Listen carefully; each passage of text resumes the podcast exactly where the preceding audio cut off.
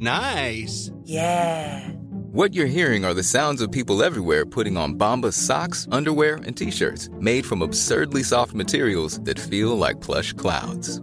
Yeah, that plush. And the best part? For every item you purchase, Bombas donates another to someone facing homelessness.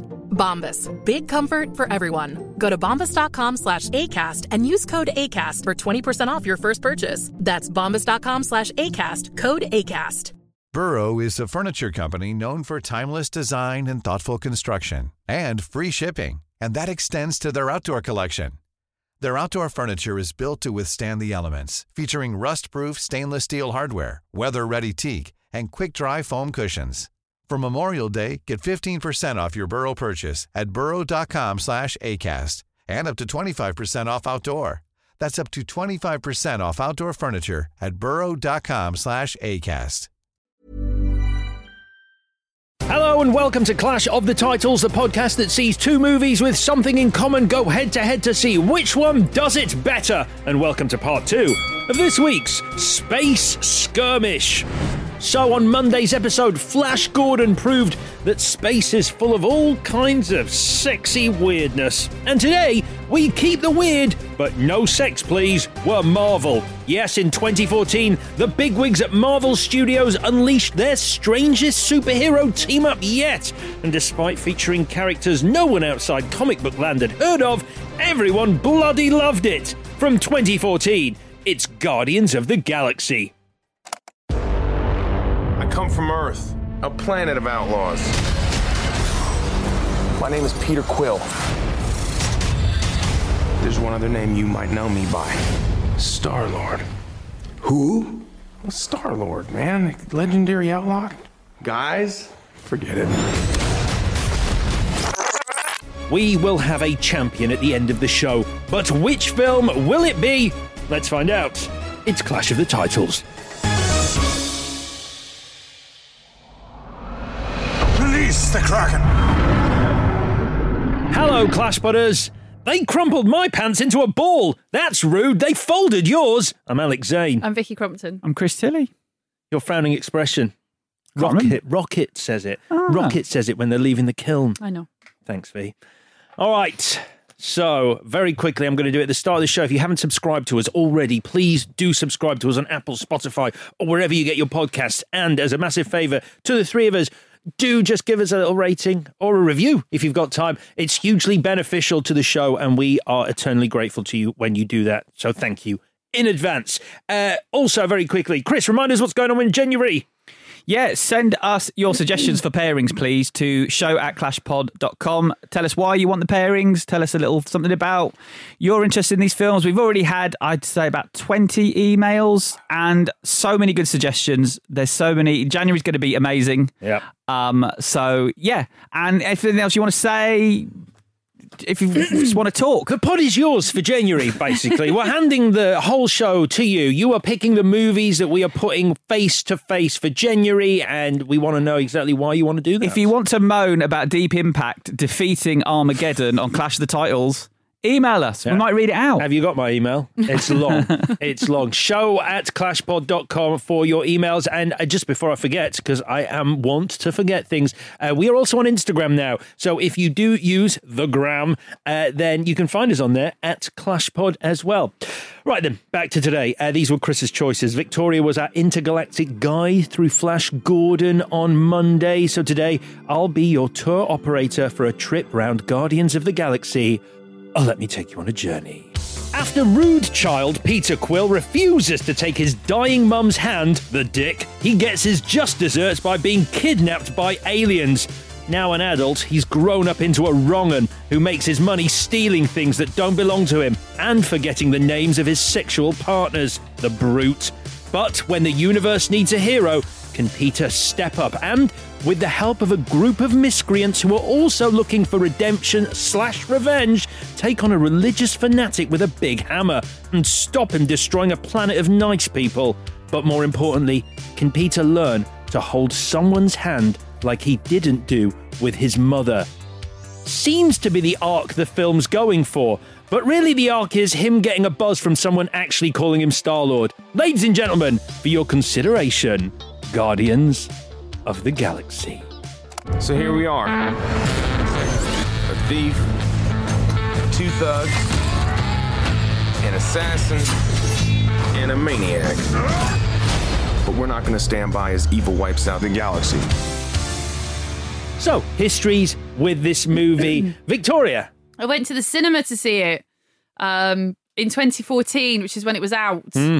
And I haven't Best seen it Best time, best time. Yeah, really good time to go to the Yeah, cinema. you don't want to go early. Yeah, it's, le- it's less embarrassing actually if you mm. turn up and the film is on. I have found.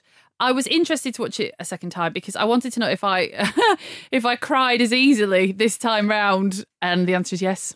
Amazing. Yeah. This makes you cry. Yeah, Oh, good. It Yeah. makes me cry as well, mm. Chris. Yeah, emotional. yeah. It's emotion. Tearjerker of a movie. Yeah. Chris, when did you see it? Uh, well, let's go back a little bit. Uh, I visited the set of this one in 2013, Mm-hmm. and it was. I know you did as well, Alex. We can talk about that. All right. It's not a competition, um, but yeah, it's got so much history to it.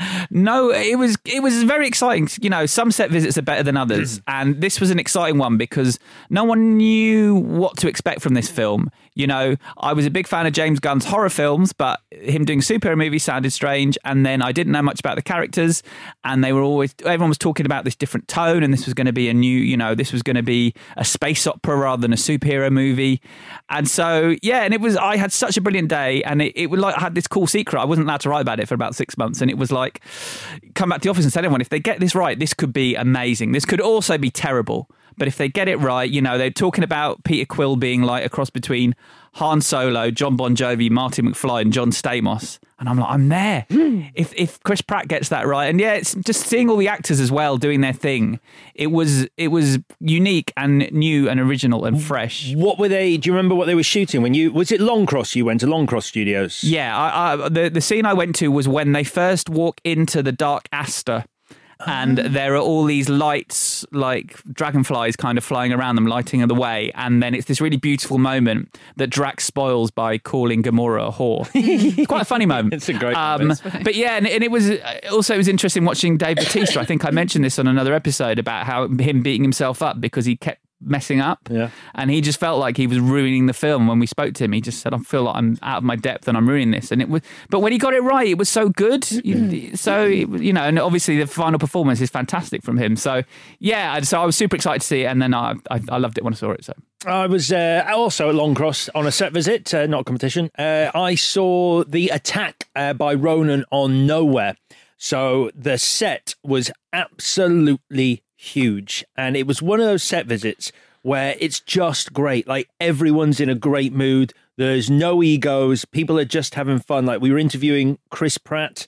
Uh, just standing with all the action going on behind him, like people getting ready for a scene, and James Gunn just walks through, and he stops and he goes, Hey, it's that guy, Crip Prap. Hey, I know this guy. And you're like, This is great. The director and the star having a little bit of banter on camera. We loved it. Look, sometimes you go to these sets and people go, stand there and don't talk and don't move and don't make eye contact with anyone. But this was a it was a really good atmosphere on this set. Everyone seemed excited because they were doing something slightly different. I think, all you know, it was all the a lot of the same people are behind the scenes on the Marvel movies, and I think they're excited to be able to create something new in terms of the spacecraft and the planets and all. You know, go to places that haven't been before. I remember when I first saw when Marvel released the concept art for this, and they put one of the pictures of the four Guardians, uh, five Guardians, in um, Empire magazine, and it. I remember looking at it, going, "It just looks nuts. This looks absolutely nuts," and that got me really, really excited. And uh, what also got me really excited was researching this movie and going through the Wikipedia page for Guardians of the Galaxy. Uh, there's a tiny photo of me interviewing Karen Gillan at the, uh, the- at the premiere uh, in Leicester Square. There in Leicester Square, just me, very small, very small. Could have made it bigger. I know what film's winning this week on Alex. Alex. Uh, bottom line, though, I must have watched this film about 10 times. I love it. It is my second favourite MCU film of all time. Oh, what's your first, Alex? Oh, thanks for asking, Chris. My favourite MCU movie of all time is Avengers Infinity War, which is basically a Guardians of the Galaxy movie. Yeah. Right. A little bit of backstory then. Uh, Kevin Feige said uh, about making Guardians. Uh, we wanted to do a space movie and we love the Guardians comics, just a ridiculous pairing of a tree and a raccoon. It was before Star Wars came back with a vengeance. It was like, let's try and make a big space movie, the kind of which hasn't been around for a while. So this was after Ant Man had come out and Doctor Strange had come out, and they realized that the audience was with them and they could start going places as Marvel Studios that perhaps they hadn't dared to go before. Uh, the first draft of this was written. I, I have to admit to thinking James Gunn um, wrote this film uh, entirely himself, uh, but actually, um, a woman by the name of Nicole Perlman spent two years. Uh, writing a draft, she was part of the uh, the program where they bring in screenwriters to Marvel and then they let them pick a project. And she says Marvel was surprised that she actually picked Guardians of the Galaxy, uh, though she did, and she created this draft um, rewrote it a couple of times, and then James Gunn comes on board. Uh, he beat out a couple of other directors who'd also expressed an interest in this. Peyton Reed, who'd go on to direct Ant Man, and Anna Boden and Ryan Fleck, who'd go on to direct Captain Marvel. So Gunn rewrote the script entirely because, in his words, it didn't work for him. Uh, he kept using the Dirty Dozen as a reference point. What he does say, he says in the Cole script, everything was pretty different. It's not about the same stuff, but that's how the WGA works. They like first writers an awful lot. Yeah, Oh, and good. He, I, uh, by the sounds of things, I've never seen. I've not. I don't know if anyone has. I don't know if it's it's out there. I've never seen Nicole Perlman's first draft, so I don't know what was kept and what wasn't kept. Mm. But by the sounds of things, James Gunn sort of just wiped the slate clean and wrote the movie he wanted to make. Well, that's how he would put it. Obviously, um, I, I, I do feel like she's been um, written out of history a little bit, though, in this respect, and so. Um, sh- yeah, she's one of my MVWs actually, just to spoil that. But Oh, not, okay. not not the M one, but yeah, I feel like she's. I think she's gone. She's uh, she's got a connection with um, a very close friend of yours, um, Fede Alvarez. uh, we all know that you occasionally drop Fede a text. Uh, that he has he replied? Not yet, but there's, it's, It's only been a year. Don't There's no like hurry. that. He's That's busy. nice. He's busy. He is. You know, He's busy. He's been making movies. We've been in lockdown. He's making Yeah, movies. yeah, yeah, yeah. I'm not saying that. It was a year ago uh, on this show when you did text him. Fede, Fede, Fede. Uh, but uh, as far as I can tell, she's working on the Labyrinth sequel that he is uh, directing. She's um, she's writing that. Um, uh, although uh, they don't get a credit, uh, the script was given a polish by uh, the highest grossing screenwriters in the world, Christopher Marcus and Stephen McFeely, who have written Captain America Civil War, Avengers Infinity War, Avengers Endgame. They're a big deal. And Joss Whedon was involved as well Hmm. in the in the writing. Yes, he was. Um, in terms of casting this movie, uh, a lot of people uh, auditioned for the role of Peter Quill. Uh, Joel Edgerton, uh, Jack Huston, Jim Sturgess, and Eddie Redmayne, as well as Lee Pace. Eddie Redmayne. I can't imagine it. makes me feel sick. And not everything. Just because he did Jupiter Ascending. Don't you have an impression? I'm Baron Greenback. he, would, he would have brought something different to this. I'm going to get you, Jupiter. um, but Chris Pratt au- auditioned, and James Gunn says of this, uh, he wanted him, and Marvel were ballsy enough to back me when I wanted to hire him. I love them forever for going with me on that. No other studio in the world would have ever taken that risk. Uh, he also says he's worked on independent movies where he's felt under more pressure to cast a big name than he had on this film. So it's interesting. I think I've got a quote from James Gunn from when I was on the set, which I, th- I think is interesting in hindsight. But this is what he said about that casting. He said, I, I didn't want to see Chris because I didn't think he was the right for the role. I knew him a little bit from Moneyball and I knew him as the chunky guy from Parks and Recreation. Hmm. Then finally I agreed to see him. He came in and he was probably at his chunkiest. He'd gained a lot of weight uh, for a Vince Vaughn movie, but he read, and 20 seconds into it, I knew he was the guy. Chris brought his own personality to this character that really fit the words perfectly. Everyone else, I thought, would kind of get run over by Robert Downey Jr. if they were ever in a movie together. To have somebody who could inhabit the role in the same way, who could take, I think that Chris could completely hold his own and exchange barbs with him and then kick his ass. And so that's come to be. Yeah. And it's absolutely true. A hundred percent. Yeah. Although I think he holds his own at best with Chris Hemsworth Hmm. as Thor. You got an impression coming? No, I was going to do. Sure. I am not impersonating you. it's so good. Uh, uh, the only other really interesting bit of casting that didn't come to me uh, as Drax, they considered Jason Momoa, Oh, which would have been interesting. Um, uh, the trailer of this movie. Do you remember seeing the first trailer, which had "Hooked on a Feeling" in it? I must have done. It must have done. Otherwise, I wouldn't have gone to see it. Uh, I probably spent about a week analysing it doing the job I was doing at the time. This is why I- I'm not a huge fan of trailers. It's because I spent about five years having to analyse them for days on end and write these articles, and it it drives you up the wall. Like looking for clues. yeah, or- yeah. Okay. Analysing every little second and every moment and line and. oh. Well, uh, the uh, after it debuted, uh, Blue Swede's hooked on a feeling, the sales of which uh, went up seven hundred percent after the trailer debuted. um, uh, Gunn says again uh, he loves Marvel and Disney for having faith in that trailer because there was a really generic trailer that they were considering releasing uh, because it tested better, but they went against testing. They went against their focus groups and released that trailer. Uh, any more on the backstory of the creation of Guardians of the Galaxy? All right, shall we go through the movie? Uh, okay, uh, so uh, massively heartbreaking opening. Uh, pre-titles sequence, uh, sequence says uh, Peter's mum dies uh, from cancer, uh, telling him that he looks like his daddy, who was an angel, composed. but she goes like, she's like, take my hand. Your father, he was composed entirely of light. And they're like, all right, Meredith, enough. There is like, do you not think they seem a bit embarrassed? They're like, have you got a present for Peter? Stop going on about angels. Very different though. Watching this start once you've seen Guardians of the Galaxy Volume hmm. Two. Have you seen Guardians? no, I of the did. I haven't Galaxy? seen it. Hmm. So, well, that's interesting then, because you watch this and you go, "Who's this father? Yeah. Wow, he was he- the, he- Peter's mum loves this guy. He was an alien. He was or something, but he was not here anymore." Uh, it turns out that his dad is played by Kurt Russell. Yeah. he's ego. He's a massive dick who actually put the cancer in her that kills No. her. Yeah, No. and that's the big twist in Oh, Guardians of the no. Galaxy 2 because he loved her and realized that he couldn't complete his master plan in the universe if he didn't kill her. So he So- gives I'm her sorry? cancer. Yeah. Okay. And that is a dick move, making him a massive Yeah. dick. It's one of the worst Dick things you can do. Yeah, it's, it's up there, isn't it? Yeah, I mean, if I'm obviously it would be the worst thing to do if, like, if your partner is bothering you and you're trying to do a bit of work and you go, "Okay, cancer. I you- tried to fill in the gaps.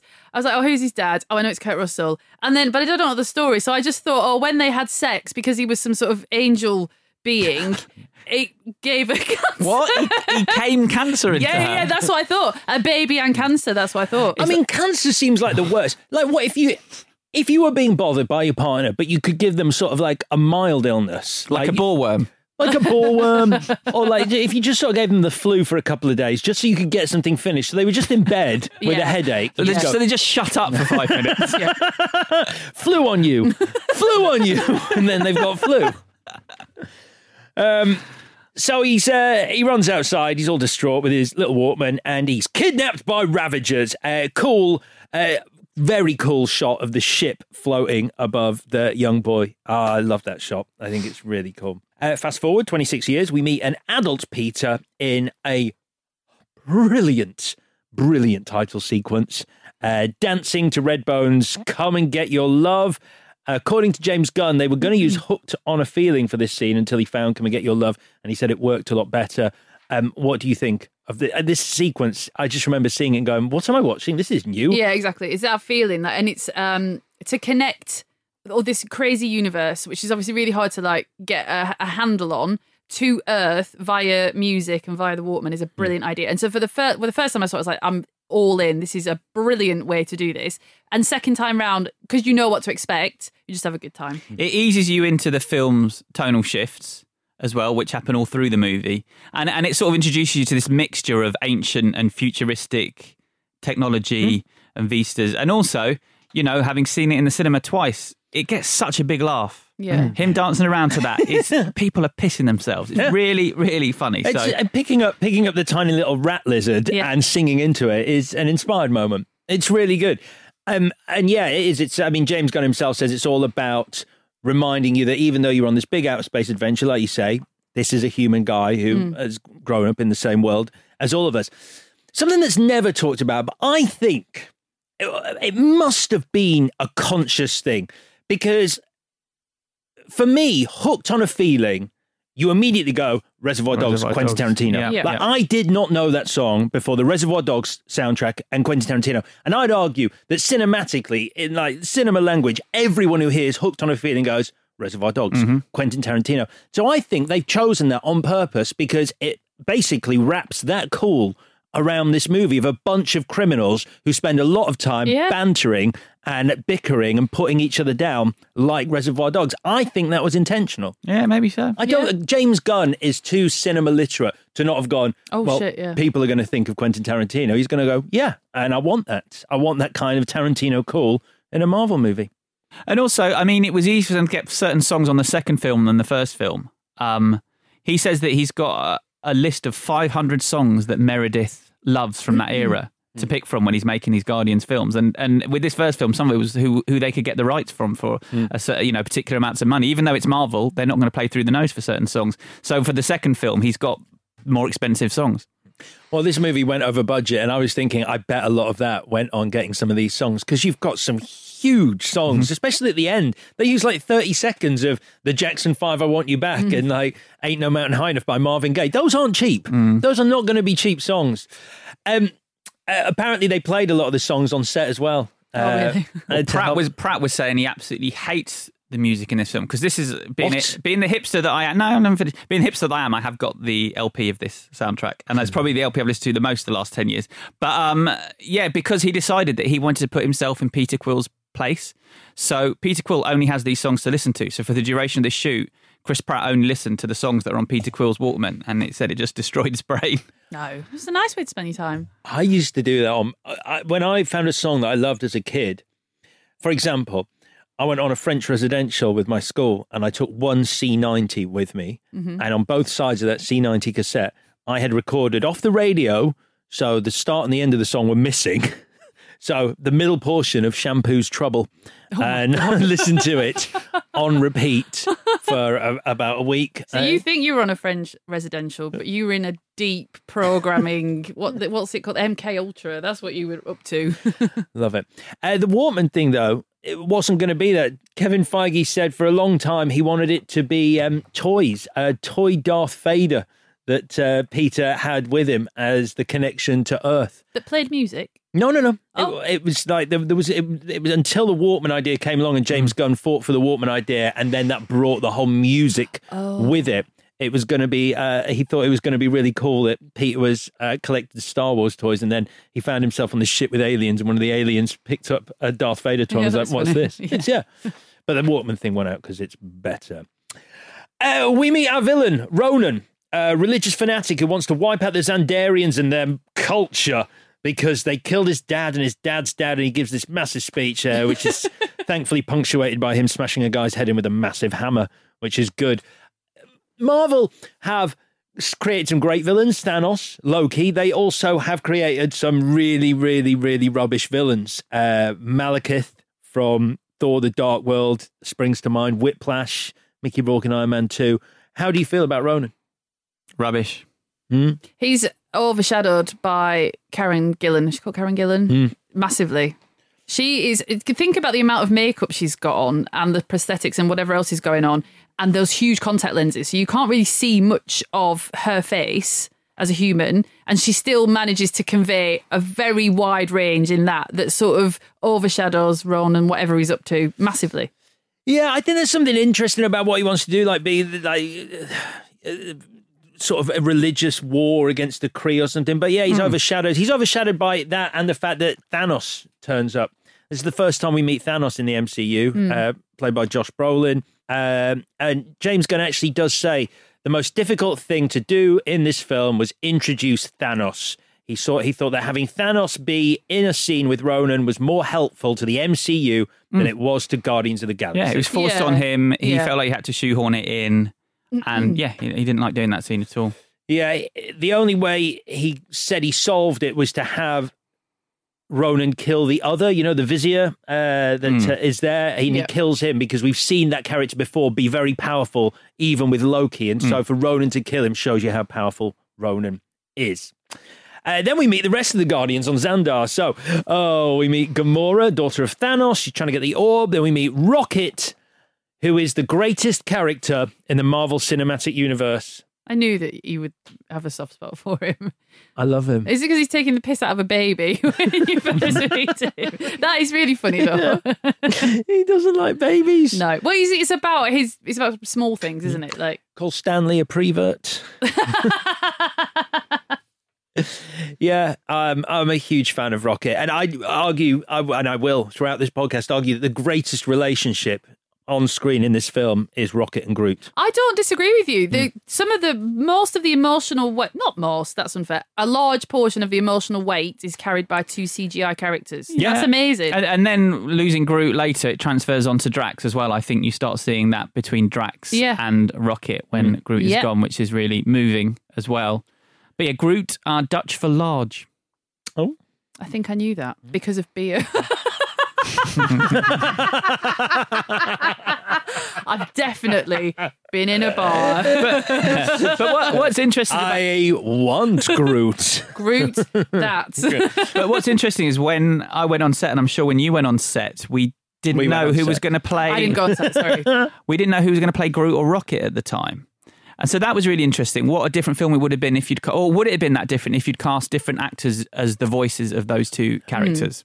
Vin Diesel turned up to the premiere on stilts um, because he plays Groot. He voices Groot Yeah. in the movie, so he turned up on stilts.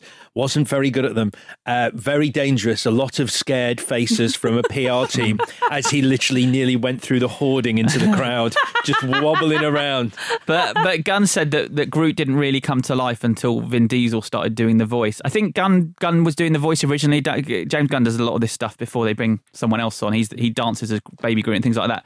But he just said it was just completely transformed. That, that Vin Diesel has this magical tone to his voice, which I guess you hear in Iron Giant as well. It's such a big part of that character.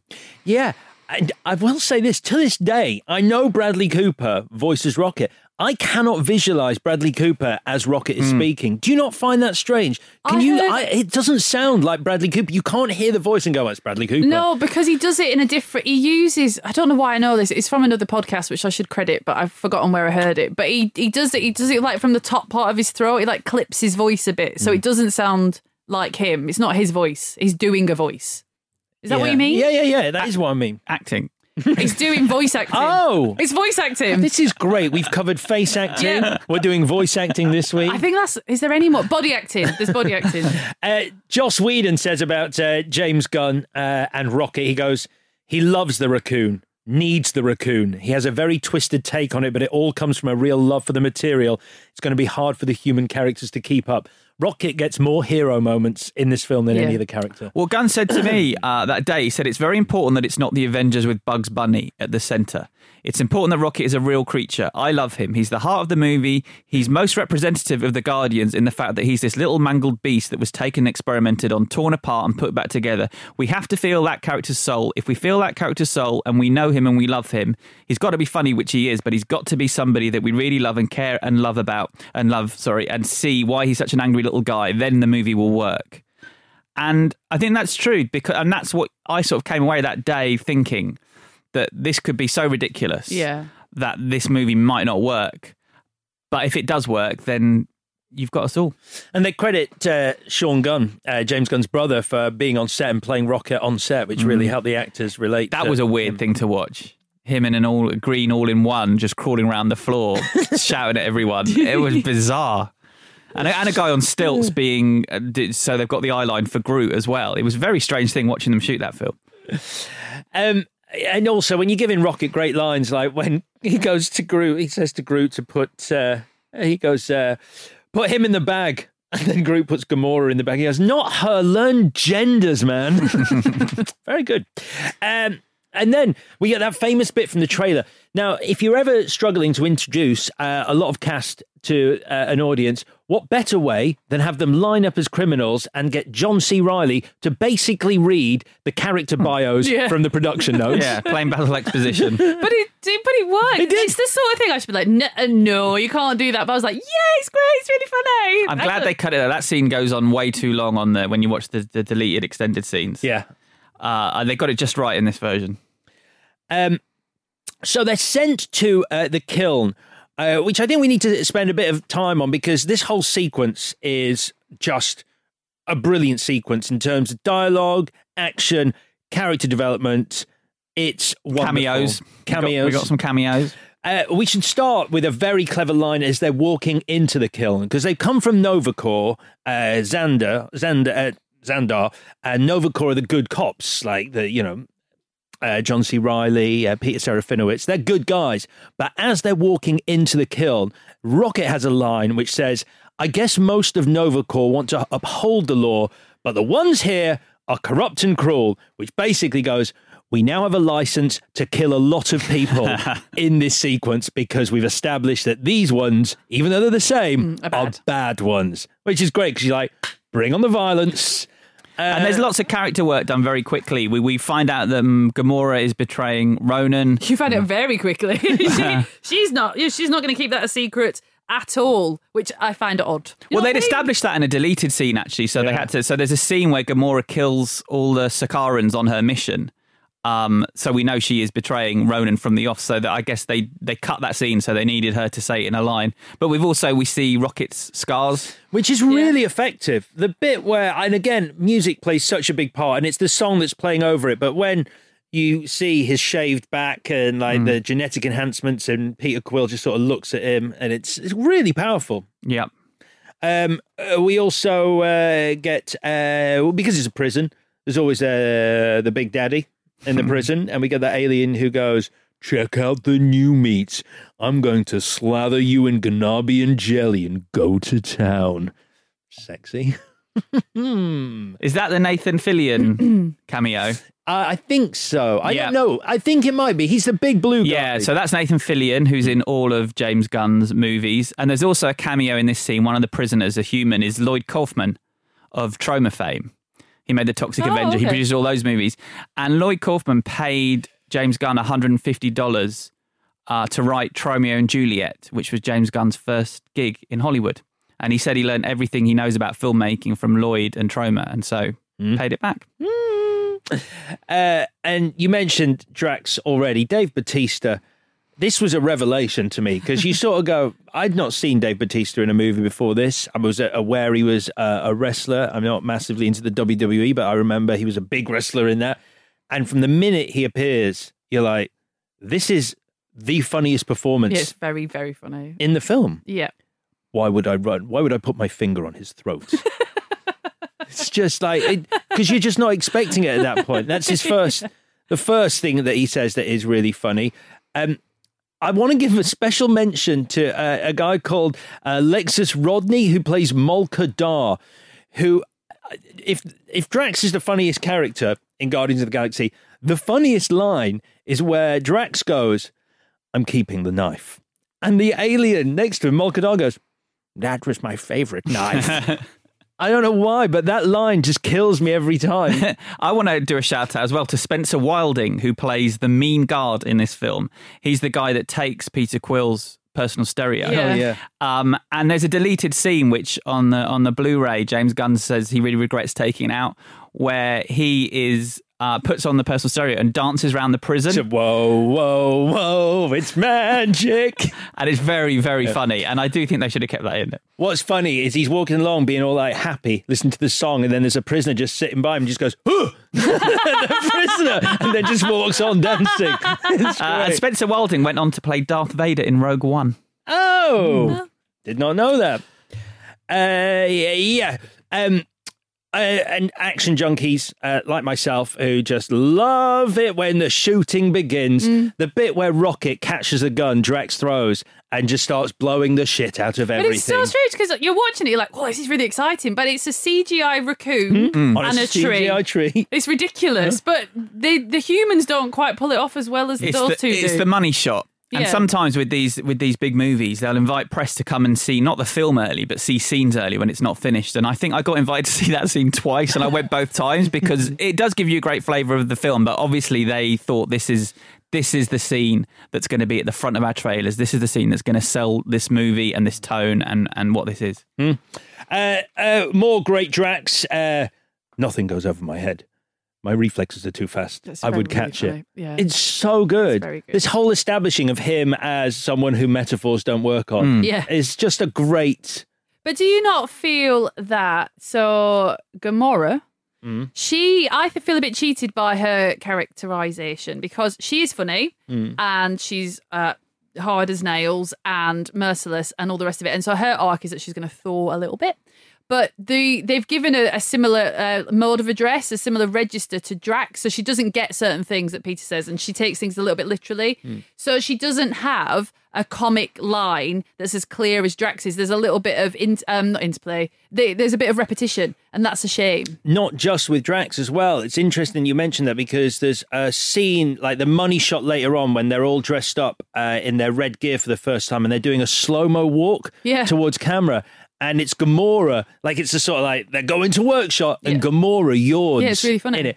But also, Rocket could have done the yawn as well. Like it does. Yeah. It, there's a crossover there. Like she's not really established as the one who's sort of like over, all this. it, yeah. But in terms of uh, Batista's character, he he certainly said that he's had lots of autistic children come up to him and say how helpful that character has been, in that they feel like they see themselves on screen a little bit in him, which I think is a really Mm-hmm.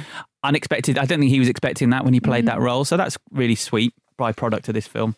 Uh, and the big blue alien uh, again. We have uh, a repeat of him where he's listening to the Rupert Holmes song "Escape" in brackets, the Pina Colada song. uh, and then he gets knocked the fuck out. Uh, by August 2014, after this movie was released, the uh, album Quill's mixtape, the album, had reached the top of the Billboard 200 chart, and it became the first soundtrack album in history consisting entirely of previously released songs to make it to the top of the chart. There were even some. There was even some business in the cassette market.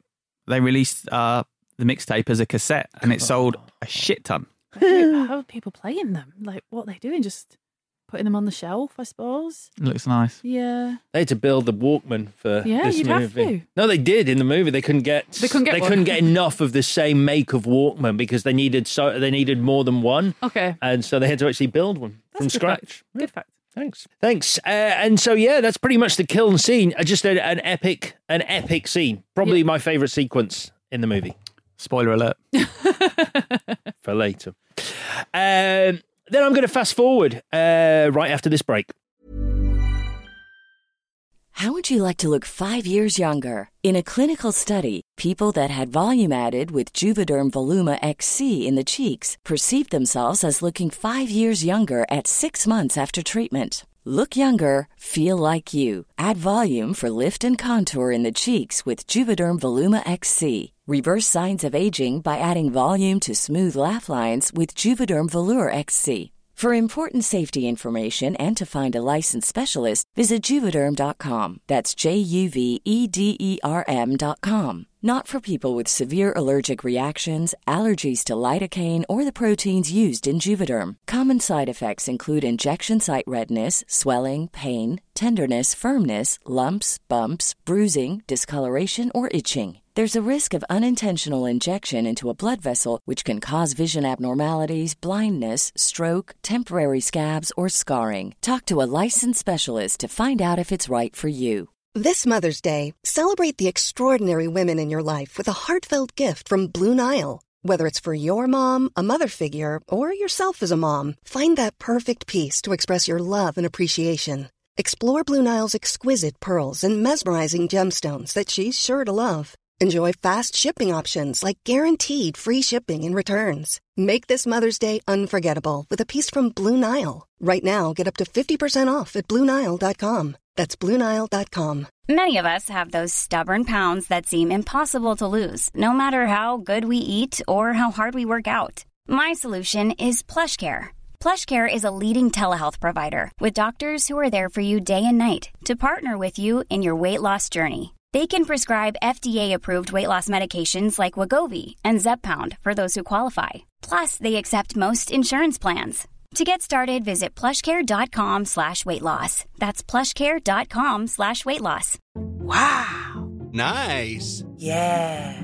What you're hearing are the sounds of people everywhere putting on Bombas socks, underwear, and t-shirts made from absurdly soft materials that feel like plush clouds. Yeah, that plush. And the best part? For every item you purchase, Bombas donates another to someone facing homelessness. Bombas. Big comfort for everyone. Go to bombas.com slash ACAST and use code ACAST for 20% off your first purchase. That's bombas.com slash ACAST. Code ACAST. Now I'm going to fast forward because that was a break to uh, the nowhere scene. Um, I don't know if I've mentioned I was on set for this scene. Oh, really? It's great though, like this giant floating decapitated head of a celestial being. Yeah, but I think that's why it works because the thing in itself is interesting. Because I, I'm always like, well, when there's a caption, I'm like, oh, that's not very good, is it? Like, you could have done better. But obviously, you're in space. But then when we watched Aquaman, excuse me, and they go to Atlantis, Mm. caption Atlantis. And it's really boring. And it's like, here's Atlantis and here's the history. And it's like, oh, God, boring. but then with this, Zoe Saldana was like, this is nowhere and this is this. And I was like, wow, that's great. And it's like it's exactly the same thing. So why does it work? And I think it's because the idea of this giant head hmm. with uh, fluid. Yeah, they're but bone mining the marrow. mining the spinal fluid. Yeah, that's amazing. there's organic matter in Yeah. the skull. And so yeah, that's the fact- distracting enough Yeah, from it's, the it's, exposition. it's the severed head of an ancient celestial being. Brilliant. Rather than go yawn and go, fuck, what? Yeah, brilliant. what? Why was something that big in space? Yeah, can think that, yeah. Uh, and we get a little more of Rocket, um, his history and how unhappy he is. Uh, literally, the line that you said earlier that James Gunn talks about in your interview with him. He says, uh, "I didn't ask to be torn apart and put back together over and over again." Um, we also get a wonderful moment uh, where Gamora describes Quill's advances as pelvic sorcery. That's what I mean, but that's like- like a Drax line, a little bit. Do you know what I think? Yeah, I see what like you she mean. doesn't get what's going on. Yeah. Um, And also, this is back a scene, but this is a weird thing about Peter. I love Peter Quill, but this idea that he's quite a, like a natural ladies' man, I didn't buy that because just because of the way Chris Pratt looks, like he looks too cute, and I don't mean cute as in like cute. I mean like a baby cute. Like he looks really sweet. But she says to him, "Your spaceship, or something, is filthy," and he's like, "Yeah, yeah. If I had a black light, it would look like a Jackson Pollock painting." That's disgusting. So I was like, so splashes of what? Of semen. yeah. That's gross. Yeah, yeah. like, so what? You've just been But al- spraying the al- walls. Also, what does it mean? What does it mean? Does it mean that you're masturbating a lot, Yeah. or you're using the pull-out method, or you're like uh, aliens are secreting some kind of fluid? What as, does it mean? as they orgasm? It's troubling. That yeah, it's line. re- and it doesn't sit well. no, no, I, I won't spoil you uh, my bit when we get to uh, the bits, but uh, we'll be talking about that. Uh, Benicio del Toro turns up. Uh, Benicio del Toroing over everything. Yes. So good as the Well, collector. it works better here than it did in Star Wars. I, uh, yeah, I don't know. I it's fine. I, I, I didn't. I didn't love it that much. No, I didn't No, either. I don't really. Yeah, I like the way he looked, like his hair and his weirdness and whatever. But I quite like him. You didn't need to ham, ham it up as much as he did. So he think the collector thinks of himself as Noah. Oh, is that right? Yeah. Collecting everything all across the universe so that it doesn't disappear. But he's just doing it in a, s- a more violent way than Noah was. Yeah, I'm glad you mentioned The Last Jedi um, because it should be mentioned. Because I think this movie, I think one of the problems with The Last Jedi is that this film exists and someone somewhere was too influenced by whether it was the fact they love this movie or the success this movie had. Humor from Guardians of the Galaxy filtered into the Star Wars universe where it fucking didn't belong. Like that whole opening sequence on The Last Jedi, where um, uh, Domhnall Gleeson's character is talking to Oscar Isaac's character, and they do that joke like, Can he hear me? Why can't he hear me? He's like, Sorry, what did you say? I'm like, Great, that's funny. If it was Peter Quill in Guardians of the Galaxy, get that out of Star Wars. It shouldn't be there. Agreed. So, um, we get the CCP dog based on Laika, who uh, fact fans will know is Cosmo, uh, who's a, a dog from the Marvel Universe. I just I looked it up because I was like, is that Laika? And then I was like, oh, comic book fans are going to go nuts with me if I say Laika. So he's called Cosmo. Yeah, when he's talking on on the Blu-ray, James Gunn's talking about the fact that if that Cosmo probably won't be in these films because he says it's too hard to have the CG characters next to a real life animal, and you'd want a real life animal to be Cosmo, and he just said it's too much of a headache, so we probably wouldn't bother. Oh, That- really? That's the only cameo he'll get. Ah. Other other cameos though in that scene, other characters. Well, I know Howard the Duck comes at oh, the end. Oh, that's so upsetting. Why? I just don't like that. That duck is really fucking scary. great. He's in- Horrible. He's in, the background there though. Uh, The slugs from Slither are in there. Are they really? Have you seen Slither, by the way? Yeah, a long, good. long time It's a good ago. film. It's great. Future potential Clash film. Yeah. Um, just those two I wanted to Oh, yeah. say. I'd, out I'd, loud. I'd happily talk about Slither. I haven't seen it for ages. I, I've got really weird memories of just a very fat woman in a barn. Isn't there a giant woman in a barn who Yeah, can't move? yeah. great. Okay. I think. Yeah, there is. uh, there is. Um, a great little bit from uh, Rocket and Groot's relationship where the explosion goes off. I never really liked the bit where his helper grabs the Infinity Stone because she's had enough. It strikes me as Mm, suicide bomb. it was, a Carina. bit, it was just forced in. It was like we need things to explode here and a reason for them to leave nowhere. And for them to understand the power of it. I guess and so, that. yeah. It's so they know you can't touch it. That's all it is. It's not, and they need an explosion, but they need to see someone disposable touch it. So I that guess, she can yeah. blow up. So that then when Peter grabs it, you think he's going to die. Good, good call. That's why it's there. Yeah. Uh, but Groot picking up Rocket and running with him away from the explosion is so touching. It's just another really nice moment. Uh, and then Rocket, uh, when Drax is called Ronan down and nearly killed everyone, Rocket's uh, and Drax is talking about his dead wife and his dead child. And Rocket actually goes, Boo hoo hoo, my wife and child. Everybody's got dead people. It doesn't give you the excuse to get everybody else dead too. Fucking brilliant. Like you can't. It's like Groot's face when he's like, "What?" Such a good line. Uh, and then we get more emotion. This is where I'm. I got a bit tearful when Quill rescues Gamora out in space, and you yeah, think he's going to die. looks not. Yeah, It's beautiful. Mm. they don't quite seem like a couple that should be together. Like that, I don't. I get it, Mm. but so then he rescues her, and then they, like as they do throughout this whole script, serious moment, undercut it in the nicest possible way with comedy. So that's and they- fine. And they don't get together. No, because they. But you don't when they, when they're on the floor together. You and like you know, as a rom com fan, I'm not like, oh my god, they're gonna kiss. I was just like, oh okay, cool. So You mean the bit where they're back inside, and he goes, "I, I found something inside myself." yeah. Really heroic. and she's like, right, fine, fuck this.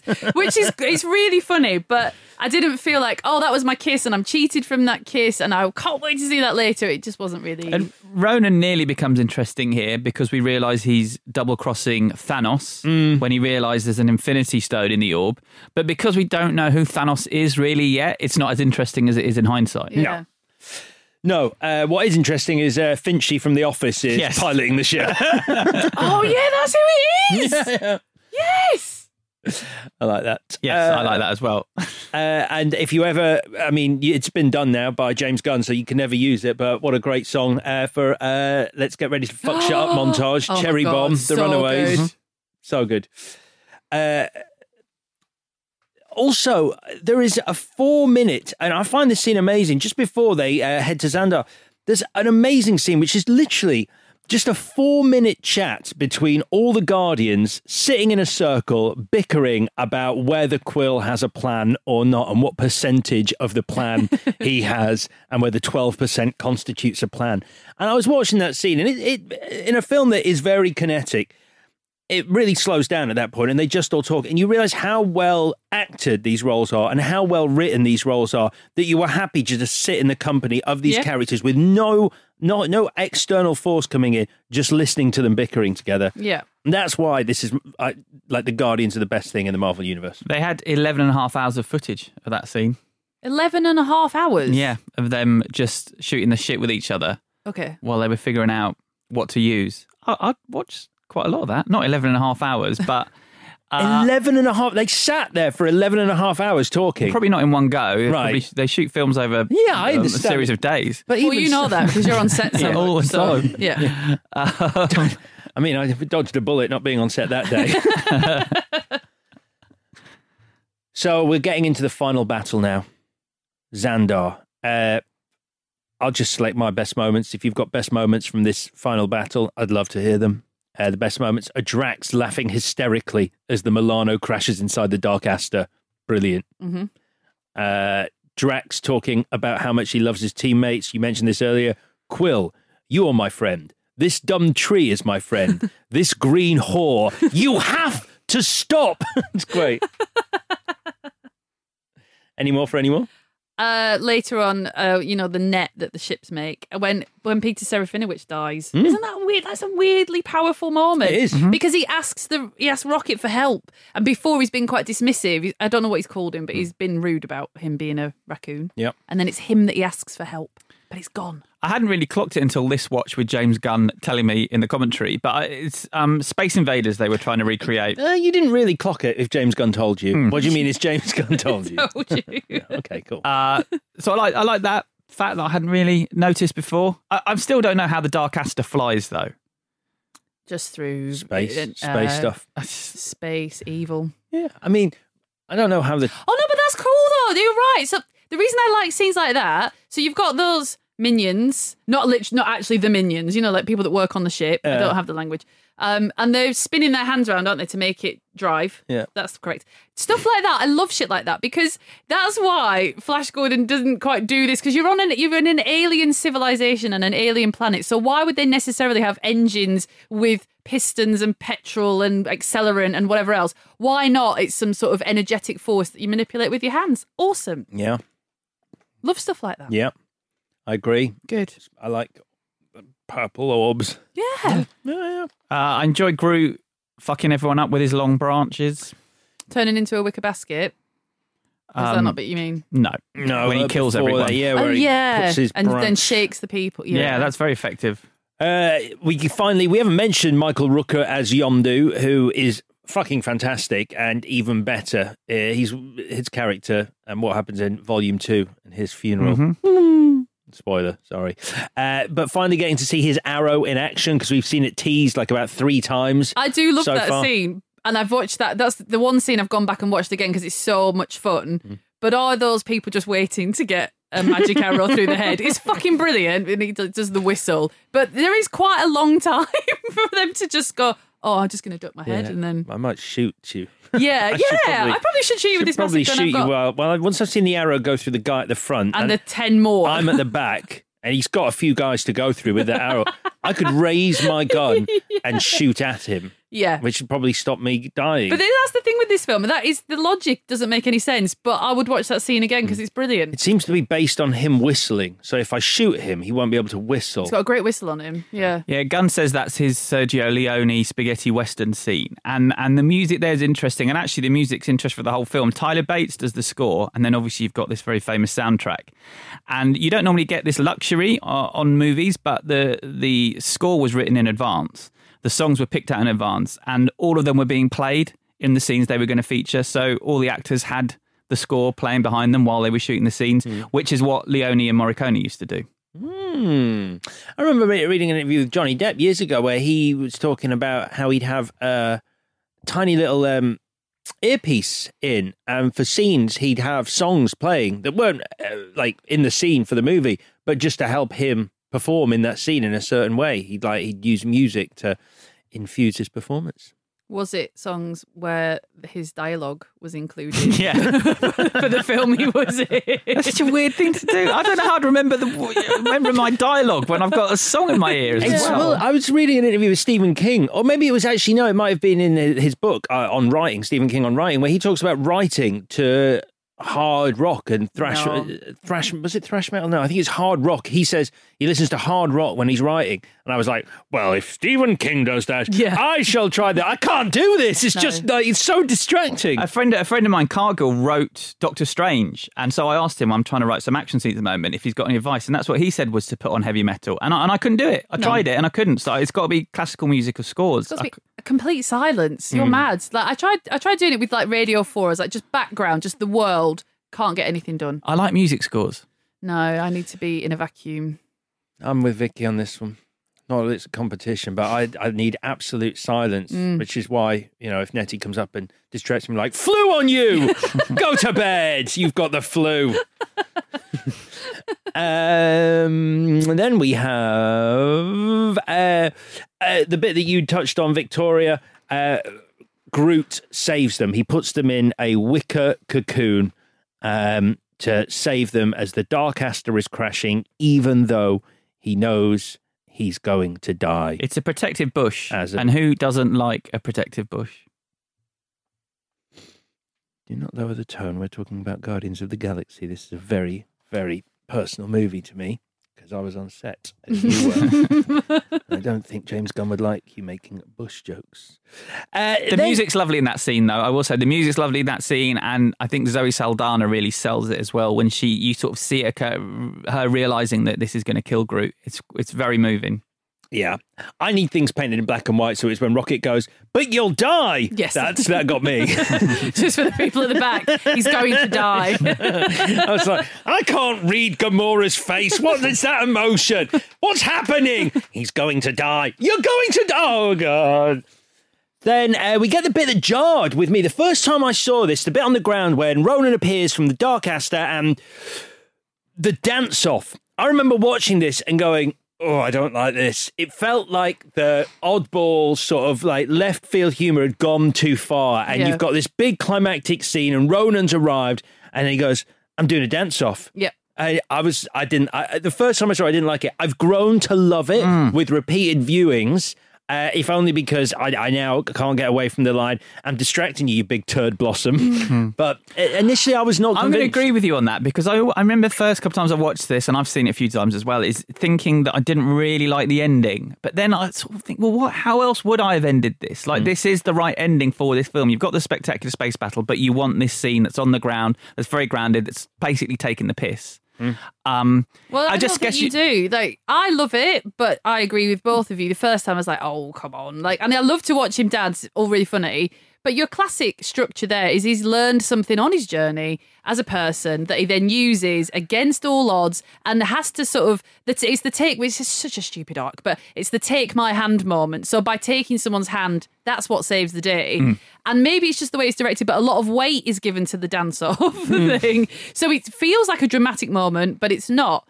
So I don't know if maybe it's just that sort of disconnection between Mm. the two things. We're going to get onto that because in a, in a second because we've pretty much finished going through uh, most of the movie now. Uh, we end on uh, Marvin Gaye's "Ain't No Mountain High Enough" into the Jackson Five. I want you back. An expensive thirty seconds of music, but brilliant, uh, great. The well, he said he said uh, uh, Gunn says that he was cheating there. Basically, you want everyone to leave the cinema with a certain kind of feeling, and Yeah. by using that song, Mm. yeah, it does the job for you. But uh, throughout this movie, there are moments which uh, the music just it dials it up. I don't know whether it's true, and I know, uh, uh, but well, not whether it's true, but I think part it wasn't part of the reason, and I may I, I, don't I don't know for sure, so I might be wrong. But wasn't Edgar Wright? One of the problems with Ant Man was the fact that he wanted to use music as a cue uh, for a lot of the action in that, as he does to amazing effect in Baby Driver much Mm. later. But that was one of the the sticking points with Marvel, which is that they said no, you've got to have a score. Uh, you can't just use music. Um, in this, and then to sort of see this and sort of go, well, yeah, you can, but it's because of the Walkman sequence. It's because of the Walkman, uh, that MacGuffin uh, that allows them to use music. So there is a reason for it, and I don't think they would have let him use that if they hadn't come up with this Walkman idea. I like the moment when uh, Yondu takes the orb off Peter. Because when you watch it the second time, you can kind of see in Michael Rooker's acting in his face that he knows that the the Infinity Stone isn't in there. Yeah, I only got that the second time Yeah. around. And he's doing it to save face and he's Yeah. proud of him and stuff Yeah, like it's Yeah. really lovely, and and that you know that, that becomes more clear in the second film as well how much he loves him. But uh, I like that little. I do wonder if there are too many endings here, though. We do seem to get a lot of Yeah. that. That you know that that's Lord of the Rings style sort of maybe ten scenes of this moment. That every character gets a little moment, and it does go on a while. I guess it's good that I like these characters because I don't mind it so much. But we spend a lot of time saying goodbye to everyone and. Mm, yeah, I am. I've never, I've never felt that, and I also like. But then I like the duck, Howard the Duck in the post credit sequence. There's something about it that just really upset me. Yeah, because it's it looks dirty. It looks like a dirty, It yeah, that looks is exactly grubby. That's Li- the like physically Yeah, yeah, yeah. dirty, but also dirty. But I think it's meant to be covered in the, the smoke from the explosion. But you just sort of go, but will you ever clean? yeah, you look like that anyway. But you've got here's the here's the Milano. We've rebuilt the spaceship. Here's John C. Reilly with his family. There's two scenes with Yondu. Uh, we got the scene with Gamora where the music comes on, Marvin Gaye comes on, and the character who said that they wouldn't dance moves just a tiny she bit. moves a little bit, yeah, which is correct. Yeah.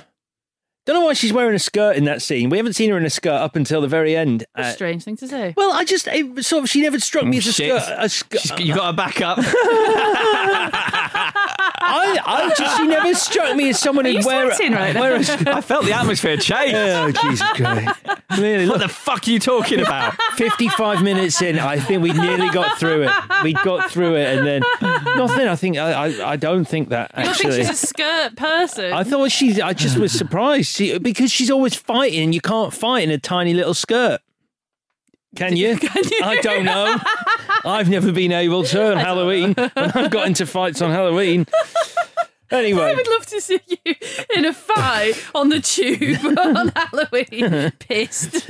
Um, so you'll find, uh, I think, this more interesting than whether Gamora should or shouldn't be in a skirt. Yep.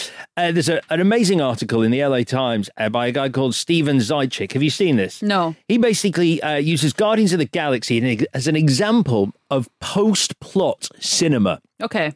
He said that he attended a screening of the film and realised about 30 minutes in that it had no clear discernible plot, but rather just a collection of events that happened. He says he doubts that any of the characters in the film could explain precisely what was happening or why they were doing what they were doing. But more importantly, he said that he's not sure we're supposed to be able to explain it. The way the film is structured, coherence of any kind, why people are literally doing what they're doing, or what the plausible psychological explanations are for what they're doing, seem to be beside the point. It seems to be less of a question of whether Guardians make sense and more that it doesn't matter if it does. Yeah, that's a good point. And when I read that and thinking back to Guardians of the Galaxy, you're like, shit, I've just watched a movie and I'm totally happy. Like, I hmm. love this movie. Yeah.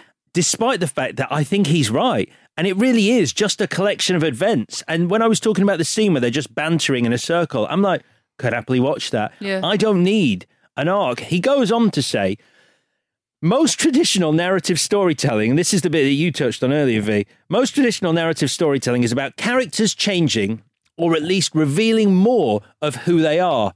How do we see Quill change over the course of Guardians? What do we learn about him that we don't already know? And why does this man become worthy of the title Guardian of the Galaxy beyond simple plot logistics? Yeah. Well, he learns to stop being selfish and to sac- to sacrifice himself for the sake of the family that he's found. Mm. But I touched on this. That's the- growth. I see, but uh, you, the bit at the start that you sort of. The bit at the start where he won't reach for his mum's hand sort of seems to be referenced at the end where he does reach for Gamora's hand, but by that point, that should be like your big whoa. Yeah. He's grabbed her hand, the thing he couldn't do at the start. That's the conclusion of his arc. And you're like, meh.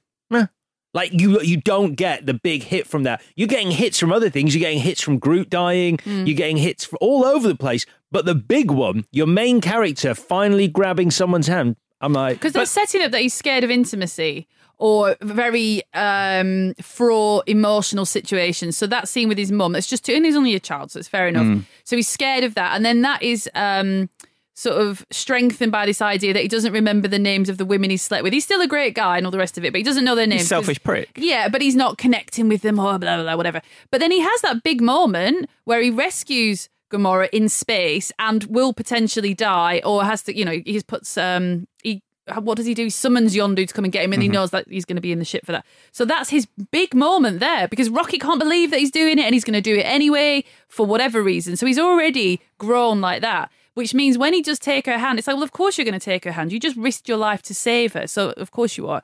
So it doesn't have the same punch. Yeah, I'm, I'm just saying it is there if you look if you look for it. Uh, equally, I agree with what that gentleman is saying. Um, it's just it feels like fast food cinema, really, um, without much depth. Um, and I think you could throw that at a lot of blockbusters these days. That really we're just running around chasing a MacGuffin for no discernible reason. And yet, I, I, I guess I, I, my thing is, why do I cry so much at them then? If this, if, if if this is just existing on a superficial level of going here, there's an emotional hit point, and it works, uh, it, does that make me? Oh, well, it's the music as well, though. I think it is. It is. Well, I think the underlying theme about family is moving as well, about all these outsiders finding each other. Yeah, and I think that's what I like. I think it's the fact that they're outcasts, and you know they've brought together, they become something more than they were individually. Yeah, Beautiful. it is It's bloody beautiful. Uh, any more for any more, or shall we do the bits? Let's do it. Let's do the bits. Uh, best scene, Chris. Um, that scene that you talked about, about with them all talking, I'm very tempted to pick that because uh, I think it, it does restate the themes of the film, and I think it takes balls to have your characters sit around and just shoot the shit.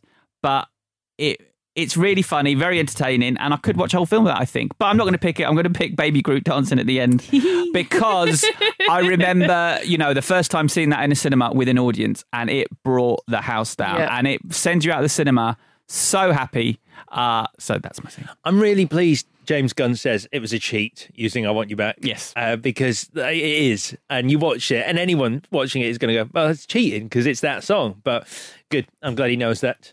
B. um, breaking out of the Kyln because the way that it's when it starts on a joke. So when Rocket's talking to whoever he's talking to about stealing the battery, and he's like, "But we don't do it now." And then obviously Groot's, and that's really funny, I think.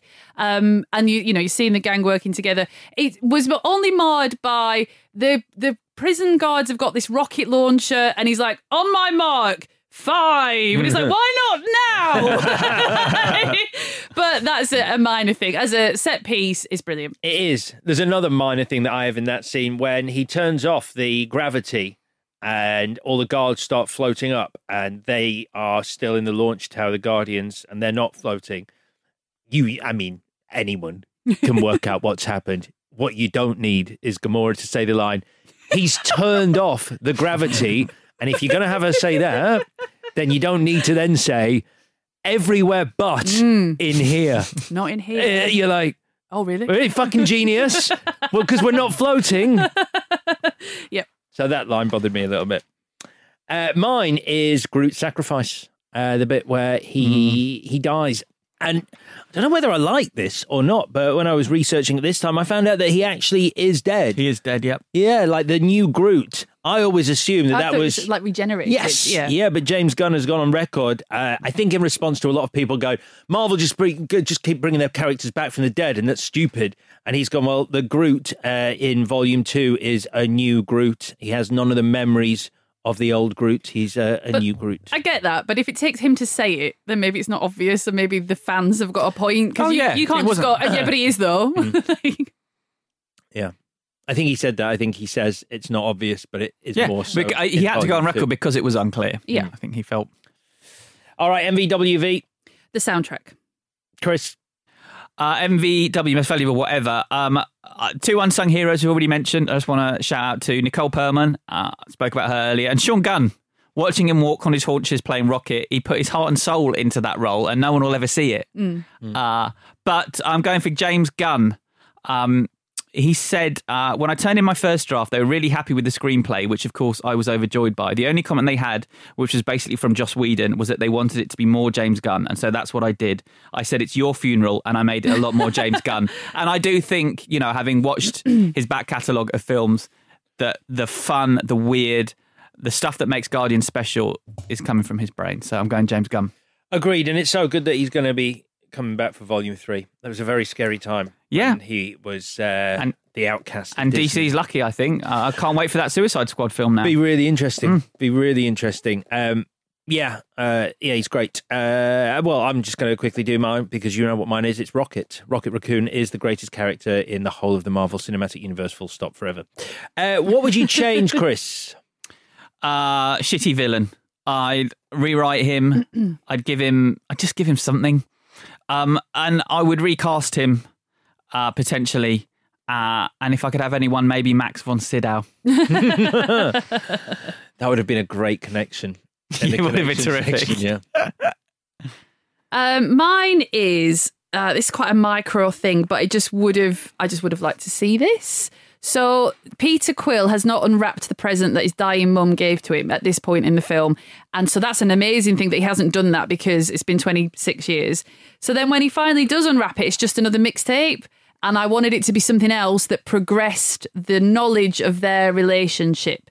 So I don't know what that thing is, but it could also be tied to she the card that she wrote to him is really sweet and obviously I'm crying my eyes out and she says you know to me you're you're or you, you know you're my star lord and that's why he's been using that name are you gonna cry are you all right No, I'm fine. all right sorry I'm not sure actually. all right sorry so she calls him star lord But for a mum to call her own son a lord didn't feel right. You'd call him a star prince because he's your baby, right?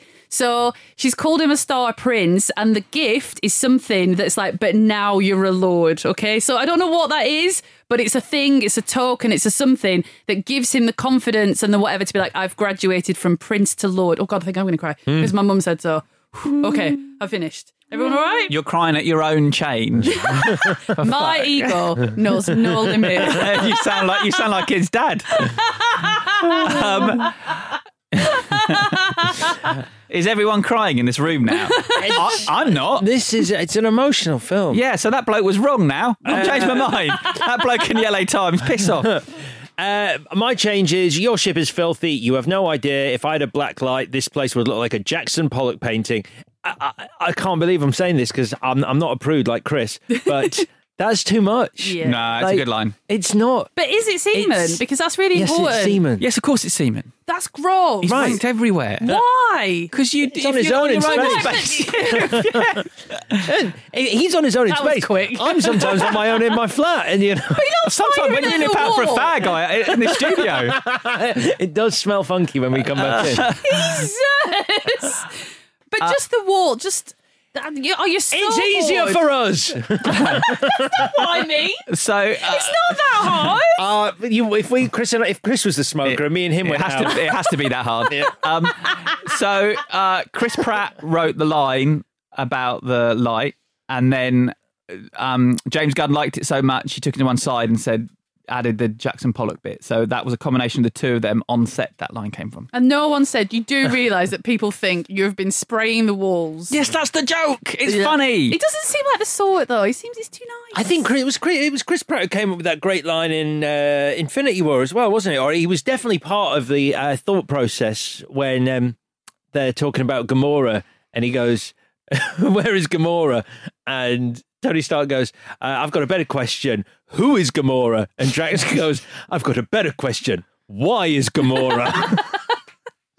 I think uh, I think Chris Pratt had something to do with that as well. Uh, right then, uh, that is that time for the verdict. You want answers? I think I'm entitled. You want answers? I want the truth. So, uh, you picked these movies, Christopher. So uh, you get to decide whose verdict you want to hear first. The power. The power.